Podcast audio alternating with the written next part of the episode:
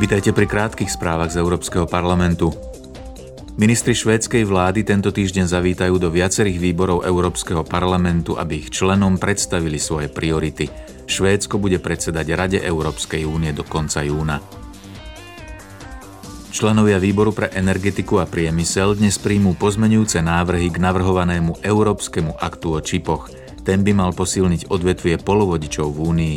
Akt obsahuje ustanovenia na podporu inovácií, prilákanie investícií a vybudovanie silnejšieho domáceho odvetvia polovodičov vzhľadom na ich výrazný nedostatok v postcovidovom období. Takisto dnes organizujú výbory pre životné prostredie a polnohospodárstvo verejné vypočutie so strojcami Európskej iniciatívy občanov s názvom Zachráňme včely a polnohospodárov smerom k polnohospodárstvu šetrnému voči včelám a za zdravé životné prostredie. Iniciátori navrhujú do roku 2035 postupne zrušiť syntetické pesticídy, obnoviť biodiverzitu a v celom tomto procese podporovať polnohospodárov. Počúvali ste krátke správy z Európskeho parlamentu.